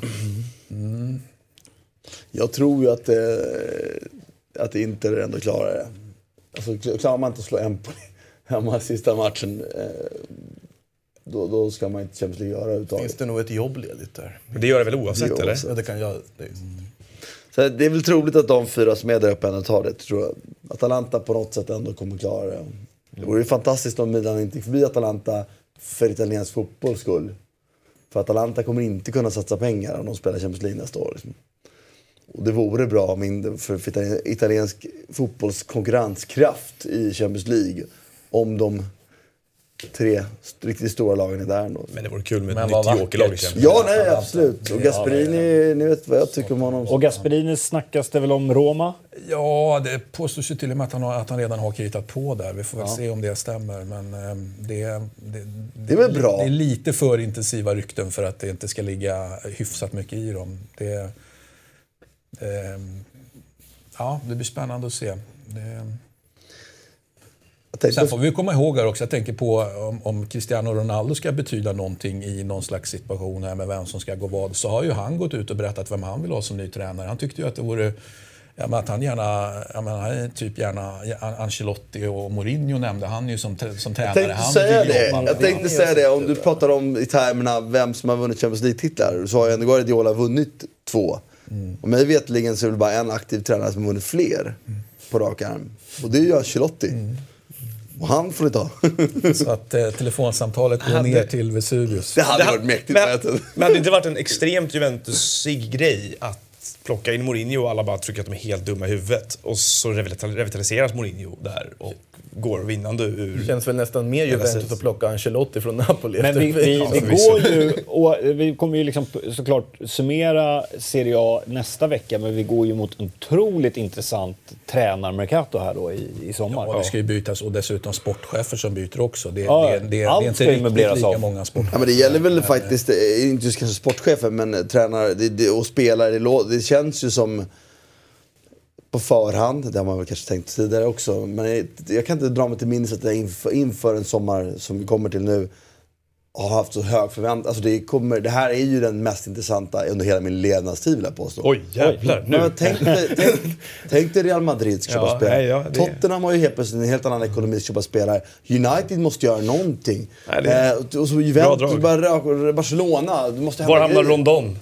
Ja, exakt. Var Rafa Benitez? Var ska han någonstans? De sitter och bråkar Hur nu om många kontraktet. filmer släpper Griezmann? Ja, precis. Kommer säsong Var ska. Griezmann någonstans? Och så ska det fyllas på. Jag känner Nej, det att det är... Och Griezmann har ju faktiskt då gått ut och sagt att han, att han ska lämna. Det, det måste ju få följdeffekter ner i systemet på ett väldigt intressant sätt. Är det Och- 24 man ska timmars inte lita på det, här kommer en plot Spall twist alltså. och olivolja på väg ut. Det borde ju bli det. Ja. Vad? Det hänger inte med här. Ett 24 timmars avsnitt om, bara om spall. Ja, men det är nog så viktigt. Och se då. Ja, jag menar det. Ja, men om man tittar här så är det ju, om vi tar Men bara... Serie A går ju, sex- toppen Vad ska går ju liksom mot en, en ny era. Ja, men det är klart den gör det. För om du tittar på topp 6 så ska fem byta tränare. Det, det är liksom...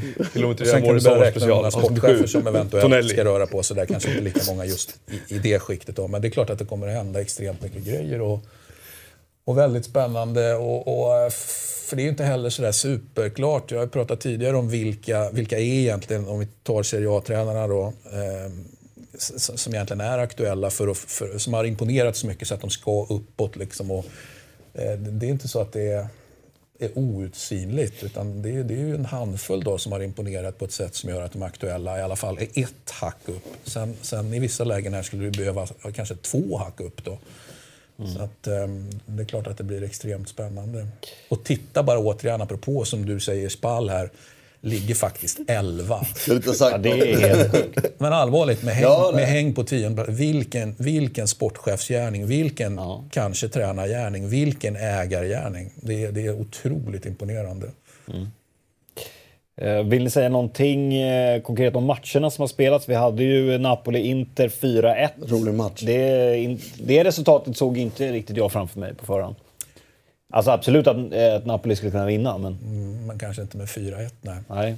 Kul Det blir ju spännande att se vad, vad som händer mål. nu med, med, med Ancelotti och vilka, vilka, vad som nu ska värvas. Ancelotti-spelarna nu efter att han har inventerat truppen. Och jag vet inte vad man ska vara mest intresserad av, men det jag är mest intresserad av det är ju att han är så jävla tydlig med att det kommer inte att bli en playmaker alla Jorginho är. Liksom, liksom, vi har redan, det, det är inte ens en det finns inget frågetecken heller, utan det är bara bortspelat. Så att han ser det på ett annat sätt och det, och det, är ju, det blir ju intressant att se vad han tar för lösning där centralt.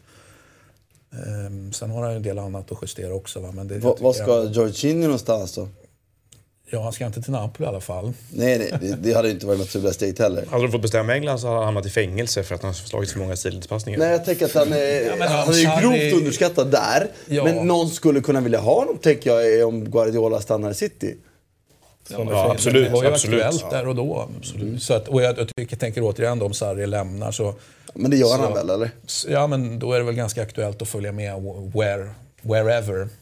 På tal om, på tal om eh, vad Pep tittar på till sommar nu så var det, kom ju idag att de, de har gjort Harry Maguire till sitt första val som, det. som mittback för att ersätta Company.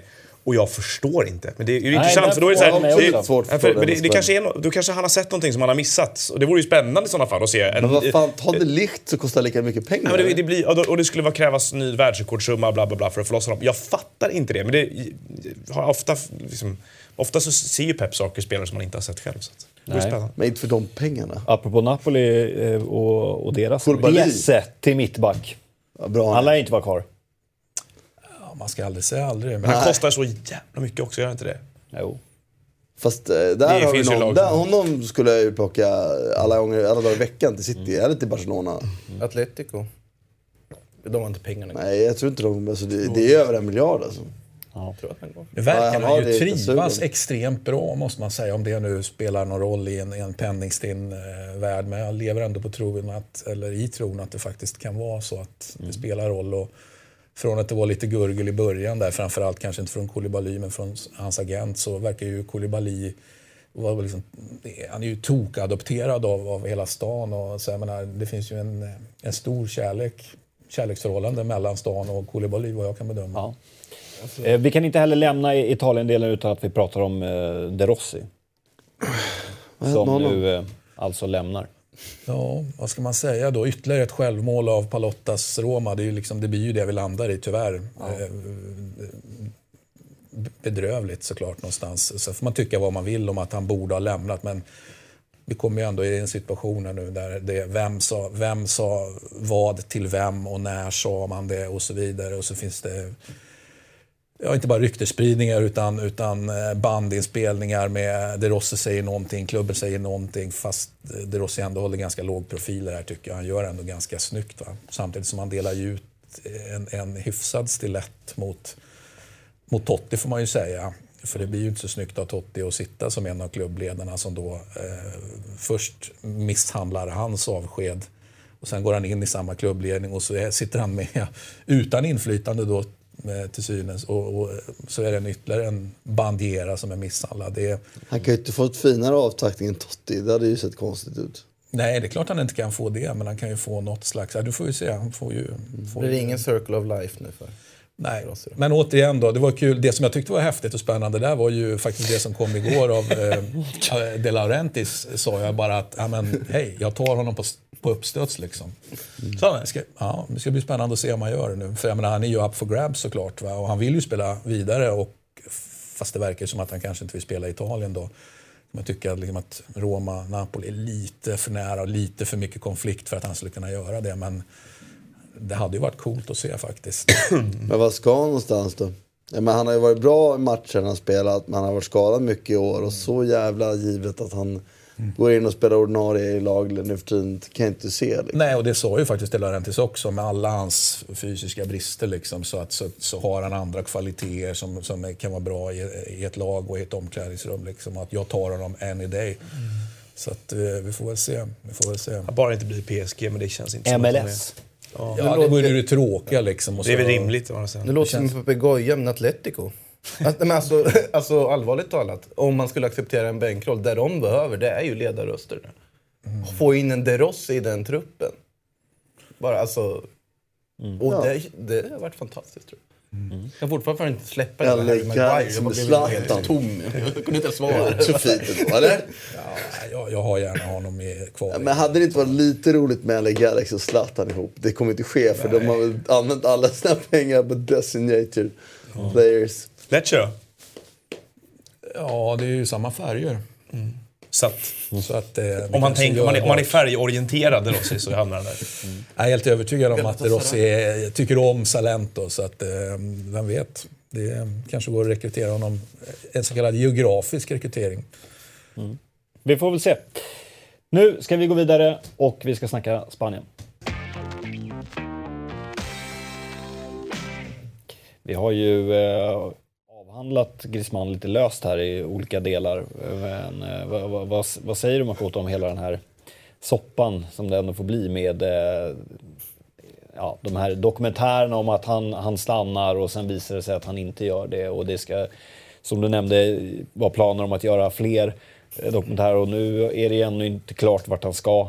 Och, Alltså, jag har inte förberett någon video för det här. Så Nej. jag får ta det muntligt. Men eh, alltså det har varit lite spridda, spridda uppgifter här om hur Barcelona har tagit det. För så fort Griezmann annonserar att han ska lämna och så var det ju så här, Barcelona kommer han gå till, liksom, det är klart. Med tanke på vad som hände förra sommaren när han då pratade om Should I stay, should I go?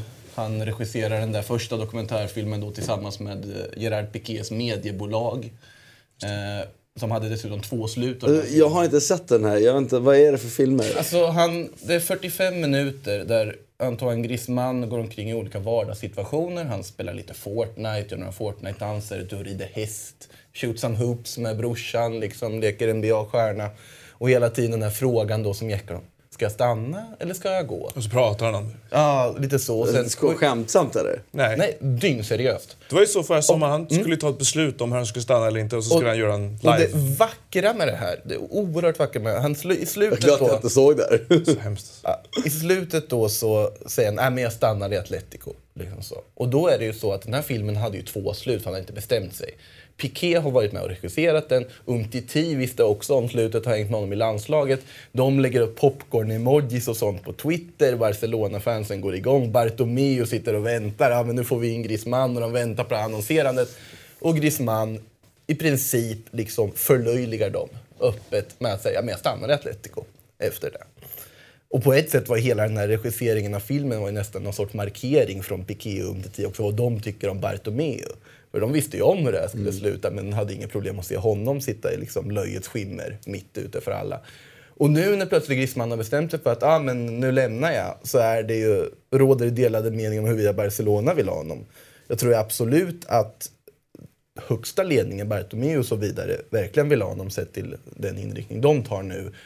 Med tanke på vad Coutinho har pres- presterat och man kommer säkert försöka ersätta honom på något sätt, så känns ju Griezmann logisk.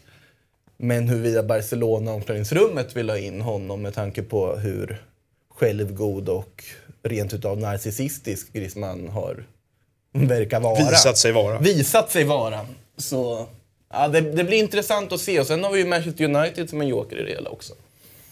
Som skulle kunna vara intresserade. Bayern München är ett annat alternativ som inte låter helt befängt. Kanske sportsligt mest logiskt. Men jag är väldigt förbluffad av hans, av hans självbild. För att det är inte bara de här grejerna när han gör... Jag menar, han, vad han gör är att ta för givet att det finns ett sånt enormt intresse för hans nästa klubbval och sådär. Att det är, han vill bjuda in alla till den fascinerande resan genom Antoine Griezmanns beslutsprocess. Liksom. Han- Och det finns klart det fanns kanske ett, fanns någonting att sälja där uppenbarligen, men hans arbetsgivare är väl mindre glad. Däremellan har han släppt ytterligare dokumentärer om sig själv. Det är väl två stycken till va? Eller jag, en. jag, har inte, jag såg bara Men den, den på Netflix som heter The Making of a Legend, är, pratar vi om en legendar här verkligen? Det tycker inte jag. vi pratar om en grabb jag som vet inte hur, lirar hur, sto, hur, stor, hur stor tror han att hans plats i fotbollshistorien är? Och hur stor är den? Det är klart att han har vunnit VM-guld och EM-guld med Frankrike och varit vet men. Ja, men, men han har inte varit någon Det där var roligt centralgestalt. VM-guld och EM. Ja, han har inte varit centralgestalt på det sättet att han har varit liksom... För mig är han, för mig är han absolut inte liksom en sån Han brände ju straffet så historisk skulle göra ikon. honom historisk. Sköt ju ribba ut i finalen på San Siro. Men jag. Ja, då ja. ja. Han har ju på oerhört mycket inspirerats av alltså NBA-proffsen borta i USA. Han har sett LeBron James film, som han gjorde något liknande borta i USA. LeBron James hade ju dock på något sätt fog för att göra det sett till hans stjärnstatus, om man nu får säga så. Men det vart ju ändå på något sätt nästan ifrågasatt att han la ut en dokumentärfilm då, liksom primetime i amerikansk TV för att avslöja vilken klubb han skulle gå till. Det här är ju Griezmann som alltid, och det har man sett länge på honom, inspireras av den här kulturen, den här stjärnkulturen. Men på något sätt har gått väldigt vilse på vägen för att han har ju en extremt skev självbild. Precis, den europeiska fotbollen känns ju inte lika mottaglig för den där typen av självförhärligande framställningar. På något sätt hade man köpt, om, om Messi skulle gå ut och göra något sånt här, på något sätt ändå sett en logik i det. Må så vara. Jag stannar i Barca. Ja, Ja, men- I år också. I år också. Men är det väldigt underligt och det blir ju jätteintressant att se vart han tar vägen. Det blir det ju. Men ja, Jag vågar inte säga bu eller bä om man går till Barcelona alltså, men det skulle inte förvåna mig om man går dit. Nej. Samtidigt, alltså, spelare släpper ju biografier. Eh, Jo, Ja, men det, är lite- skrivna ordet finns, är alltid ädlare vet du. ja, finns något lite mer, det låg, det? finns något lite mer lågmält med det ändå. eh, ibland. Ja. kanske. Å andra sidan, Icardi blev väl hånad för att han släppte biografi som 23-åring. Så. Ja, ja, det är jag ju inte ensam om. Utan det har ju skrivits unga biografier tidigare. Nej. Churchill till exempel. Jag vet inte, ja, ja, jo. Ja, men jag vet inte hur det här har mottagits i, i Frankrike. Eh, jag menar, när, när Zlatan har släppt böcker och filmer eh, så har det ju varit ganska mycket hyllning. Sen har inte han avslutat det med att nu gör jag det här. Nej, alltså, men det är ju det, är det som är skillnaden på att också Zlatan har ju ärligt talat åstadkommit mer. Jo, haft en längre karriär, gjort mer saker, har en annan historia Gris, än vad Antoine Griezmann. Prisskåpet, prisskåpet är väl... eh, Griezmanns är ju minst lika bra. Griezmanns finare, men sett till individuella liksom, insatser och Ja vad men, har det, gjort. ja, men det är väl det man känner att, att Griezmann har inte varit lika central gestalt liksom, i Nej. de här framgångarna. Ehm, om vi, EM-guld, EM-guld. ja. Det lät bara roligt det är ju, det är, ja, men jag, jag hör ju mig själv också. det är men ju Ja, men rätt det bra det jobbat. han som, han som enskild inte att han spelare... var dem till det det. var- det Men det är som Oliver Giroud skulle släppa en Netflix-serie liksom. Ja, det är bara att men, kunna släppa en coffee table book med pro profilbilder på honom. Ja, det, det hade sålt. Så, så fager han är. Eh, vi tittar på hur eh, tabellen slutade i eh, La Liga och eh, konstaterar att eh, Valencia och Espanyol de, styr en Europaplats. Det blev bara Europa League för Getafe. Då. Tråkigt. Mycket tråkigt tycker jag ehm, i alla fall. Som, men det Bordalas har gjort där i år är ju helt makalöst ändå. Med den truppen ihopplockad från liksom Arbetsförmedlingen i princip. Någon fyndlåda. Det är spelare de plockat in gratis som ingen annan velat ha. En 37-årig idrottslärare i Jorge Molina som egentligen inte levererat på högsta nivå. Spaniens Lennart Wass. varit helt fantastisk på topp. Gené från, hittade de i Belgien, hade gjort en säsong innan i och för sig också, men det har varit strålande. Kommer ju säkert gå till en Premier League-klubb för bra pengar nu i sommar. Maximovic som de tog in från Valencia kom dit, som inte alls har gjort någon väsen av sig. Varit otroligt viktig på mittfältet. Då har de här... Ja, och Ja, så- det, det, fantastiskt jobb han har gjort, måste jag säga. Ja, och det blir intressant att se var han hamnar. Det är inte heller uppenbart att för mig i alla fall att han ska ta någon annan spansk klubb. Så det han har liksom coachat det laget, så att de har spelat på så känns det ju mer troligt att det skulle kunna vara en, en italiensk klubb eller en modig Premier League-klubb borde titta där. Liksom, för det, den utväxlingen han har fått på spelarna som du beskriver stämmer ju. Sen tycker jag att det är bra att de inte gick dit. Just, där, just därför, för det finns ingenting att bygga på. Det finns ingenting där. Men jag- Det är en bra tränare som en enorm värvning. Möjligtvis en fantastisk sportchef där som har plockat ihop spelare som vi underskattar, hela världen underskattar. Vad vet jag. Men mer troligt att det är en tränare som är fantastiskt gjort jobb. Och den dagen inte han är kvar så är det bra för Spanien att... Och jag, jag personligen gillar ju verkligen Valencia också. Jag vill ha dem i Champions League. Det är ju jätte, alltså sett till Valencia så är det jättepositivt att de... Det är, det är också ett tecken på hur tålamod kan belöna sig. Ja, Marcelino Fick sitta fortsätta. kvar var helt bisarrt egentligen i januari. Och Men den vändningen de har gjort och plockat och tagit in där och tar den här C-platsen är också otroligt imponerande. Bra säsong för dem som gick till semifinal i Europa League också. Och vann cup. De spelar ju... Cupfinal. Ja. Och Espanyol och Rubio också måste man ju lyfta. Det var fantastiska scener när Espanyol fick den där Europa League-platsen också. Tog den sista dagen där. Sen, eh, Kiki Setien lämnade ju Betis direkt efter matchen igår. De avslutade med att slå Real borta med 2-0. Det var väl värdigt på något sätt. Betis... Men han var väldigt... Eh, Exakt, och där har de alltså på två säsonger slutat sexa och tia, semifinal i Copa del Rey och sextondelsfinal i Europa League. Det är ganska bra jobb. Framförallt är det ju, på sättet de har spelat, är det underhållande. Och det är också en tränare man hade velat se. Tänk om han fick jobba med, med spelare som, där den här liksom, sättet att spela fotboll verkligen belönar sig. Alltså där, Typ Barcelona. Jag skulle Ja. gärna se dem där. Jag har ju mina frågetecken för Setien. Jag känner ju att det är en tränare. Man såg det i Las Palmas, man har sett det i Betis som känns som har väldigt svårt att lära sig av sina misstag. Det Alltså, kanske inte behovet är lika stort heller om du spelar. Och för till det spelet och så, så är det Messi och eh, Dembélé. Eh, det är den typen av spelare som kommer i lägena. Då kanske du inte behöver tänka något mer på sista tredjedelen. Jag tror inte Kanske, att det, kanske. Jag tror inte att det är att han har haft för dåliga nior som är problemet. Utan det är sättet att spela som han har. Och då med bättre spelare, eller spelare som vad fan... Sätter du Messi i de lägena så kommer han göra 40 mål, liksom, tänker jag. Så jag skulle gärna se, jag vill gärna se honom i Barcelona. Jag vill jättegärna se honom också, för jag tror det kommer alltså, implodera om man går till Barcelona. Jag tror att det är för mycket. Det Ja, passar det för möjligt. bra i teorin på något sätt. Ja, det möjligt. Men det jag har sett av Betis i år, det är ett Betis som från första omgång till sista omgång inte har lärt sig av misstag. Det är så lätt att läsa dem. De möter lag som så fort de vet hur Betis ska spela och vet hur de ska anpassa det. Titta på Levante redan i första omgången, titta på Getafe bland annat. Som bara läser dem som en ren öppen bok. Betis kan rulla sin boll hur mycket de vill men de kommer ingen vart. Mycket väl kan det vara så att med bättre spelarmaterial skulle det gå bättre. Men nu har han haft ett ganska bra spelarmaterial ska tilläggas. Han har fått in mycket spelare där. Och det blev vi som- egentligen sämre. Ja, men pratar som en, som en dark horse om liksom de högsta Europaplatserna. Men slutar tia nu i ligan och lyckas inte alls få ut den potential som finns från, i den klubben sett till vad de presterade året innan. Sen är ju det han har gjort i Betis såklart över två år någonting bra och förra säsongen var ju fantastisk. Men stort frågetecken till honom som tränare i en, en större klubb skulle jag säga. Nu när eh, eh, säsongen är, är slut, förutom att det väntar då en, en Copa del Rey-final. Om du eh, inte får säga eh, Messi, vem är säsongens spelare i La Liga? gjorde ju en lista på det där faktiskt. Eh, Mm. Och då hade jag eh, faktiskt Marc-André Ter Stegen som tvåa. Mm. Eh, går att diskutera. Jordi Alba var trea, så det ligger lite mellan dem där. Men det Ter Stegen gjort, på ett sätt i skymundan sett till hur dominanta Barcelona varit, är ändå helt makalöst. Han räddar ju, precis som Oblak i och för sig har gjort i Atletico också. Han räddar poäng på egen hand till dem. Det är, om det är så är med att han gör en helt fantastisk räddning som inte ens är möjlig så är det med att han, för mig, är den absolut bästa målvakten med fötterna i världen. Han sätter ju crosspassningar som att han vore Xabi Alonso i princip. Stegen. Och då, för mig är det världens absolut bästa målvakt och att han inte startar i tyska landslaget av politiska skäl då eh, före Neuer tycker jag är ett tjänstefel rent utav och synd. För att det, Barcelona har verkligen prickat rätt när de hittade honom.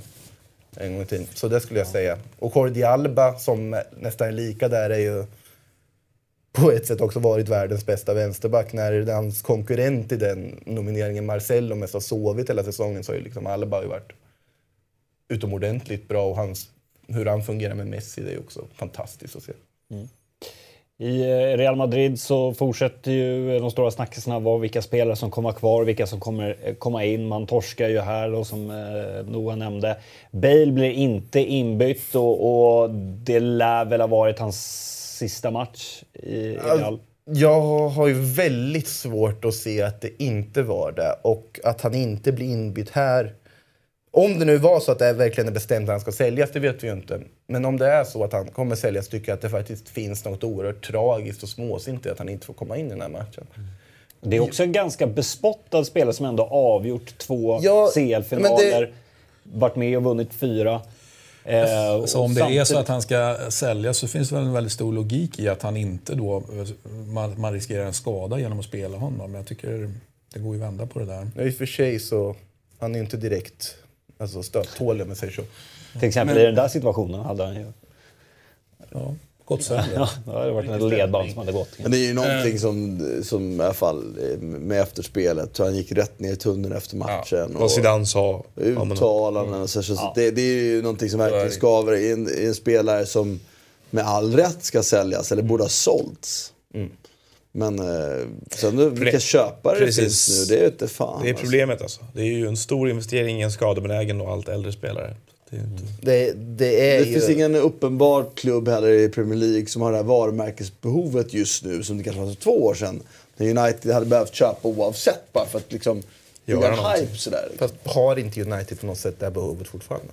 Ja, fast har de utrymmet att köpa en spelare som de inte kan använda? Det är frågan om. Ja, de har ju sin egen alltså, kassako att göra sig av med, med Alexis som de sitter på. Men det är ju ett av de stora problemen på ett sätt för Real Madrid och det låter lite konstigt att säga det om en spelare som ändå har avgjort Champions League-finaler. Att ett av de stora problemen är hur ska man göra sig av med Bale? För att det är ju den största lönen han sitter på. Som sagt, och han kommer ju inte direkt gå med på att gå ner i lön för att gå från en klubb han egentligen inte vill lämna. För Bale har ju varit ganska tydlig med att han snarare vill stanna. Och det blir en väldigt svår situation för att Bale har inte på något sätt varit dålig om man ser till hela hans Real Madrid-gärning.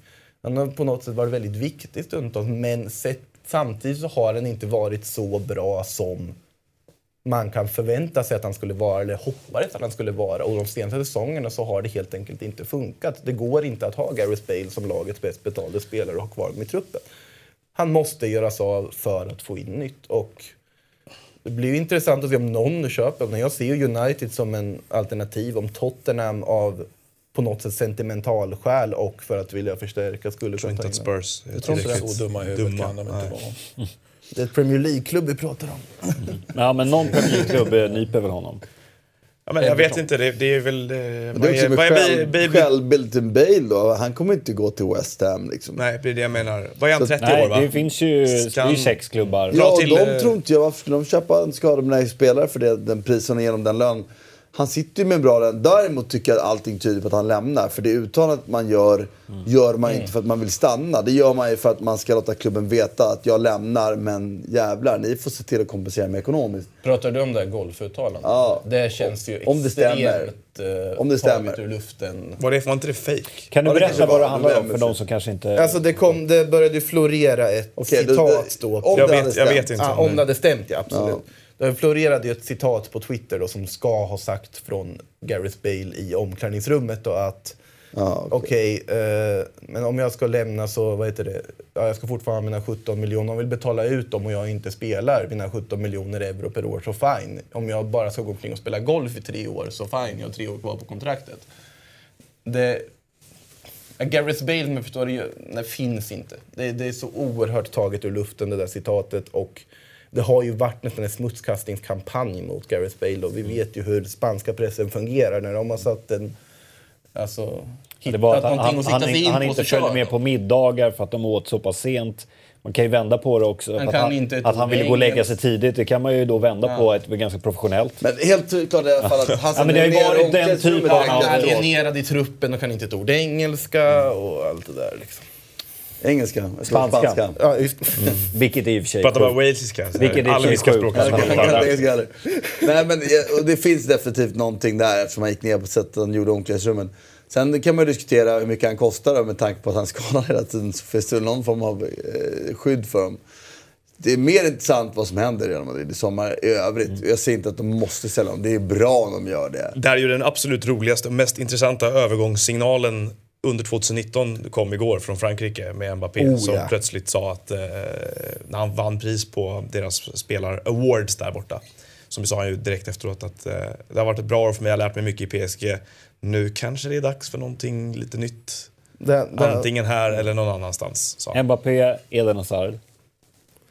Ja, det är väl egentligen bara Real Madrid som rimligen känns som en potentiell destination för Mbappé. Jag vet inte, City har väl inte riktigt råd att köpa honom känns som. Tanke på vad han skulle kosta. Alltså, jag vill inte ens veta hur mycket Mbappé skulle kosta, eller på att säga. Men ja, det enda är väl Real Madrid. Alltså City har jag svårt att se att han skulle vilja gå till.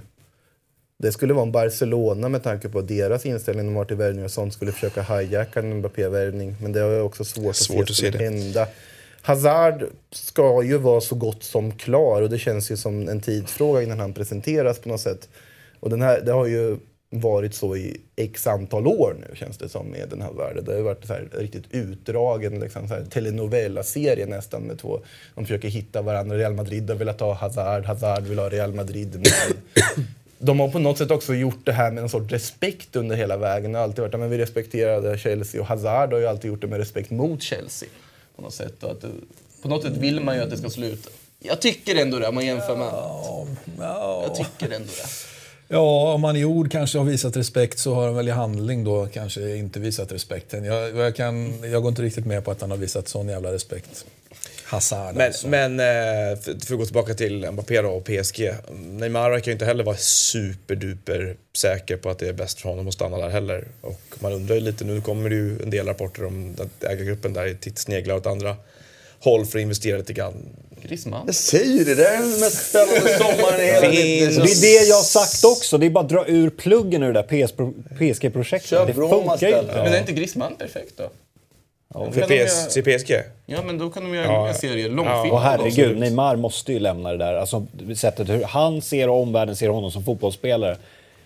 Fast vem, Han kan vem sitta skulle där. värva Jag tror både han, jag tror både det han skulle många göra, eller? Ja, det tror jag också. För vilka pengar? Ja, fast ärligt talat, han var så jävla bra i höstas, tycker jag. Så att det, Båda, båda de där två kommer ju... Många som skulle köpa dem för pengar, det tror jag också. Både Neymar och Mbappé. Ja.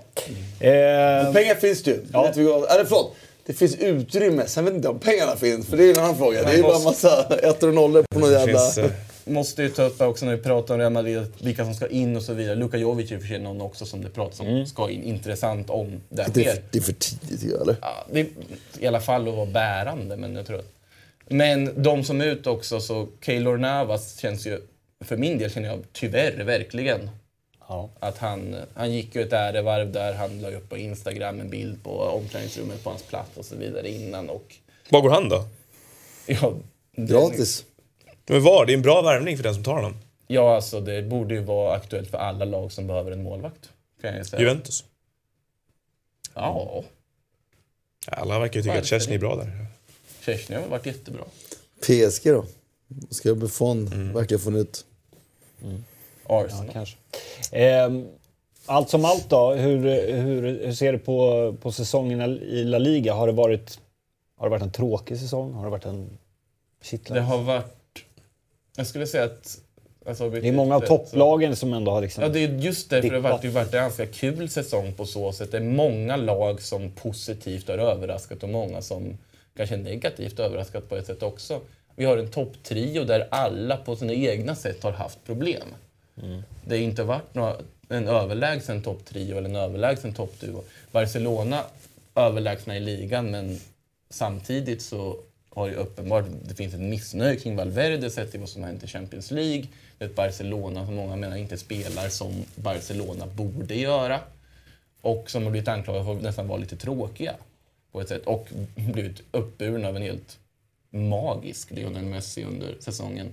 Då är det Atletico som inte alls har sett lika stabila ut som vi nästan har vant oss vid att de gör. Nu står inför ett kanske det absolut svåraste generationsskifte och liksom truppskifte som de Simeone någonsin har ställts inför. När Godin, Griezmann, Juan Fran, antagligen Felipe Luis på där. Rodri som kanske skulle vara någon som tar över kommer väl säkert ryka också med den låga utköpsklausul han sitter på. Där är Manchester City och tittar bland annat. Det hade ju varit fantastisk värvning för dem. Eh, och Real Madrid behöver inte ens säga att de har haft problem antar jag. Men det har... Samtidigt som du har Getafe, du har Espanyol, du har Alaves i början av säsongen, du har ett Eibar som smyger med och sett hur Girona var med länge upp. De var ju fan femma ett tag, var de inte det? Nej, det var väl förra säsongen snart. Nej, de var väl med i höstas. De Espanyol. Ja, de Espanyol började bra. Men inte, ja, möjligtvis har de kunnat legat så högt någon gång för den här tabellen har ju hoppat fram och tillbaka. Men Girona har ju... Men de har ju sjunkit som en sten hela Ja, våren. våren. Girona under våren har ju bara Ja, där, rakt neråt. Alltså Uesca till och med som såg helt uträknad ut var ju nära att lyckas med the great Wescape. Som man pratade om när de fick... I Göteborg.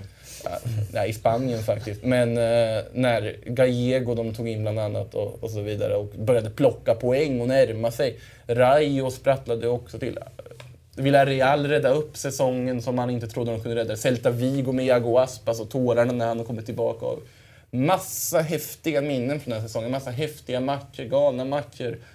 Och lag som upp och ner och ingen match har på något sätt känts förutbestämt hur den ska sluta på förhand.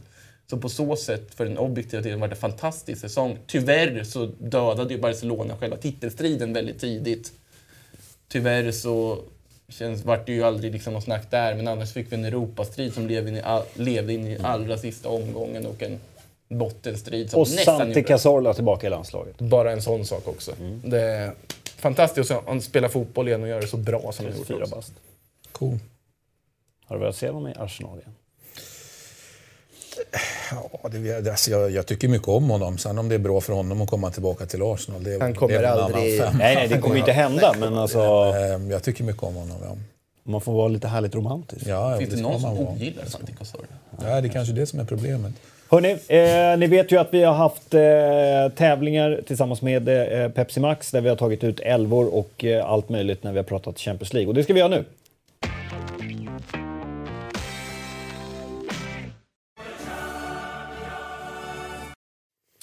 Och vi eh, kan väl börja med att se hur omröstningen gick eh, från eh, förra veckan då. Och... Ja. Eh, ah, Mittback, vad är det för lag ni bygger? Ja, mittback ska det inte stå för. Men eh, det hade ju varit spännande. Då hade för jag valt Ronaldo som Där, mittback. Enkelt. Tre enkla poäng. det var ju betydligt Det var överraskande. Ja, det var Faktiskt.